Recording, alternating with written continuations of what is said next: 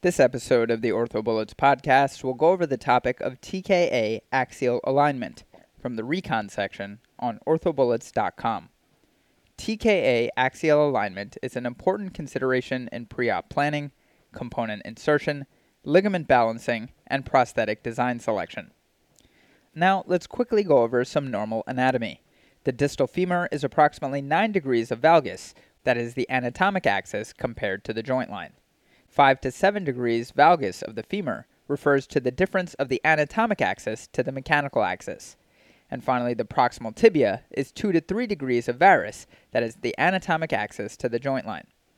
Some technical goals of a total knee arthroplasty include restoring mechanical alignment, specifically a mechanical alignment of 0 degrees, restoring the joint line, which allows proper function of the preserved ligaments, for example, the PCL, balanced ligaments, that is, correcting flexion and extension gaps, and maintaining a normal Q angle, which ensures proper patellofemoral tracking. So, again, technical goals of a total knee arthroplasty include restoring mechanical alignment, restoring the joint line, balancing the ligaments, and maintaining a normal Q angle. Remember that the mechanical axis of the limb is the axis from the center of the femoral head to the center of the ankle. Now, let's talk about preoperative evaluation. Radiograph should include a standing AP and lateral of the knee, a standing full length radiograph AP and lateral, as well as extension and flexion laterals, and a sunrise view. With respect to a standing AP and lateral of the knee, this should be obtained to evaluate for joint space narrowing, collateral ligament insufficiency, specifically lateral gapping in varus and medial gapping in valgus deformities, subluxation of the femur on the tibia, and bone defects. With respect to a standing full length radiograph, AP and lateral, these are indicated to determine an accurate valgus cut angle when the patient has femoral or tibial deformity, or if a patient is very tall or has a short stature. Now let's talk about femoral alignment. The anatomic axis of the femur is a line that bisects the medullary canal of the femur. This determines the entry point of the femoral medullary guide rod. Keep in mind that an intramedullary femoral guide goes down the anatomic axis of the femur. The mechanical axis of the femur is defined by a line connecting the center of the femoral head to a point where the anatomic axis meets the intercondylar notch. Obtaining a neutral mechanical axis allows even load sharing between the medial and lateral condyles of a knee prosthesis. Valgus cut angles, which are approximately 5 to 7 degrees from the anatomic axis of the femur, is the difference between the anatomic axis of the femur and the mechanical axis of the femur. The valgus cut angle is perpendicular to the mechanical axis and the jig measures 6 degrees from the femoral guide, or the anatomic axis. The valgus cut angle will vary if people are very tall, where a valgus cut angle can be less than 5 degrees, or very short, where the valgus cut angle can be greater than 7 degrees. The valgus cut angle can be measured on a standing full length AP x ray. Now let's move on to tibial alignment. The anatomic axis of the tibia is a line that bisects the medullary canal. A tibia medullary guide, internal or external, runs parallel to it and determines the entry point for a tibial medullary guide rod. The mechanical axis of the tibia is the line from the center of the proximal tibia to the center of the talus. The proximal tibia is cut perpendicular to the mechanical axis of the tibia. Usually, the mechanical axis and the anatomic axis of the tibia are coincident, and therefore you can usually cut the proximal tibia perpendicular to the anatomic axis. Keep in mind that an axis is determined by an intramedullary jig. If there is a tibia deformity and the mechanical and anatomic axis are not the same, then the proximal tibia must be cut perpendicular to the mechanical axis. Therefore, an extramedullary tibial guide must be used.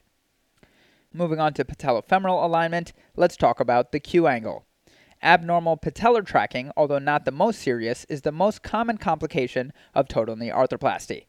The most important variable in proper patellar tracking is preservation of a normal Q angle, which is 11 plus or minus 7 degrees. The Q angle is defined as the angle between the axis of the extensor mechanism, that is from the ASIS to the center of the patella, and the axis of the patellar tendon, which is the center of the patella to the tibial tuberosity.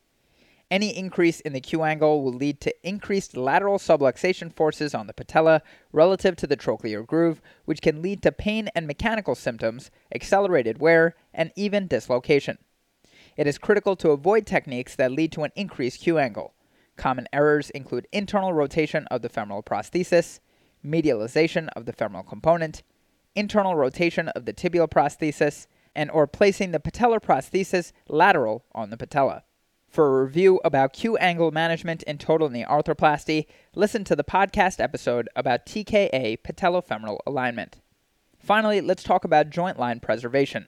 The goal is to restore the joint line by inserting a prosthesis that is the same thickness as the bone and cartilage that was removed. This preserves appropriate ligament tension, and if there are bone defects, they must be addressed so that the joint line is not jeopardized. Elevating the joint line that is greater than 8 millimeters leads to motion problems and can lead to midflexion instability, patellofemoral tracking problems, and an equivalent to patella baja. Remember to never elevate the joint line in a valgus knee until after balancing to obtain full extension. Lowering the joint line can lead to lack of full extension and or flexion instability. Again, lowering the joint line can lead to lack of full extension and or flexion instability.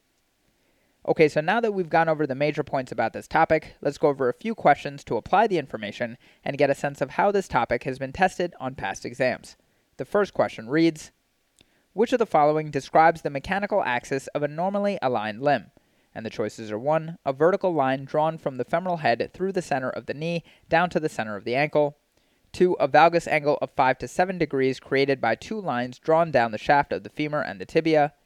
3. A varus angle of 3 degrees created by two lines drawn down the shaft of the femur and the tibia. 4. A vertical line drawn from the femoral head passing 1.5 centimeters lateral to the center of the knee down to the center of the ankle. And 5. A vertical line drawn from the femoral head passing 1.5 centimeters medial to the center of the knee down to the center of the ankle. The correct answer to this question is 1. A vertical line drawn from the femoral head through the center of the knee down to the center of the ankle. So the mechanical axis is a vertical line that passes through the center of the knee. It should be re-established during total knee arthroplasty. The tibial joint line is normally in 3 degrees of varus with regards to the mechanical axis. Bolt et al. performed a CT study on 38 total knee arthroplasty knees and found that the posterior condylar axis was within 3 degrees of the transepicondylar axis in 90% of patients. And moving on to the final question. A 67 year old woman sustained an ACL tear while playing basketball when she was 35 years old. She has noted progressive leg deformity and episodes of giving way and now has pain preventing activity. Non operative management has failed to provide relief. A radiograph of her knee reveals varus alignment of the knee with medial tibial deficiency. It appears from her x ray that the patient has unicompartmental arthritis. Treatment should consist of, and the choices are 1. Opening wedge high tibial osteotomy with autograft, 2. Closing wedge proximal tibial osteotomy, 3. Medial interpositional arthroplasty, 4. Medial unicompartmental knee arthroplasty, and 5. Total knee arthroplasty. The correct answer to this question is 5. Total knee arthroplasty.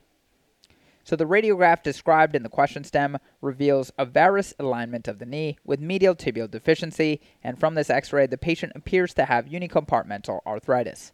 Treatment options for unicompartmental arthritis include high tibial osteotomy, interpositional arthroplasty, unicondylar knee replacement, and total knee replacement. Interpositional arthroplasty became popular in the 1950s when early outcomes analysis seemed to indicate good results. Long term follow up in one study found 0 out of 12 excellent results, with all patients requiring conversion to total knee arthroplasty. This procedure is no longer recommended due to the poor long term outcomes. While an osteotomy is still used for young and active patients, unicompartmental or total knee arthroplasty have largely replaced this treatment in older patients. Advantages of unicompartmental knee arthroplasty and total knee arthroplasty include more predictable relief of pain, quicker recovery, and better long term results. Criteria for unicompartmental knee arthroplasty include limited unicompartmental disease, no more than a fixed 10 degrees of varus or 5 degrees of valgus deformity from neutral, and an intact anterior cruciate ligament with no signs of medial lateral subluxation of the femur on the tibia, and this patient in the question stem is therefore not a good candidate for this procedure. Total knee arthroplasty can be used to provide predictable pain relief in a patient with unicompartmental and tricompartmental degenerative disease, and varus malformation of the knee, and for this patient, is the best plan. That's all for this review about TKA axial alignment. Hopefully that was helpful. This is the OrthoBullets podcast, a daily audio review session by OrthoBullets. the free learning and collaboration community for orthopedic surgery education. Keep in mind that these podcasts are designed to go along with the topics on orthobullets.com, and in fact, you can listen to these episodes right on the OrthoBullets website while going through the topic. If you've gotten any value from the OrthoBullets podcast so far, please consider leaving us a five star rating and writing us a review on Apple Podcasts. It will help us spread the word and increase our discoverability tremendously. Thanks so much, and we'll see you all tomorrow.